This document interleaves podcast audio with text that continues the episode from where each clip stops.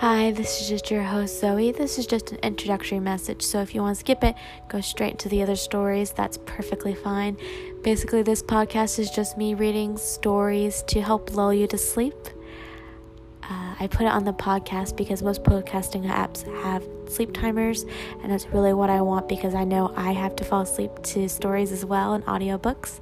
So, hopefully, this will be able to lull you to sleep, or if you just like audiobooks, that works too.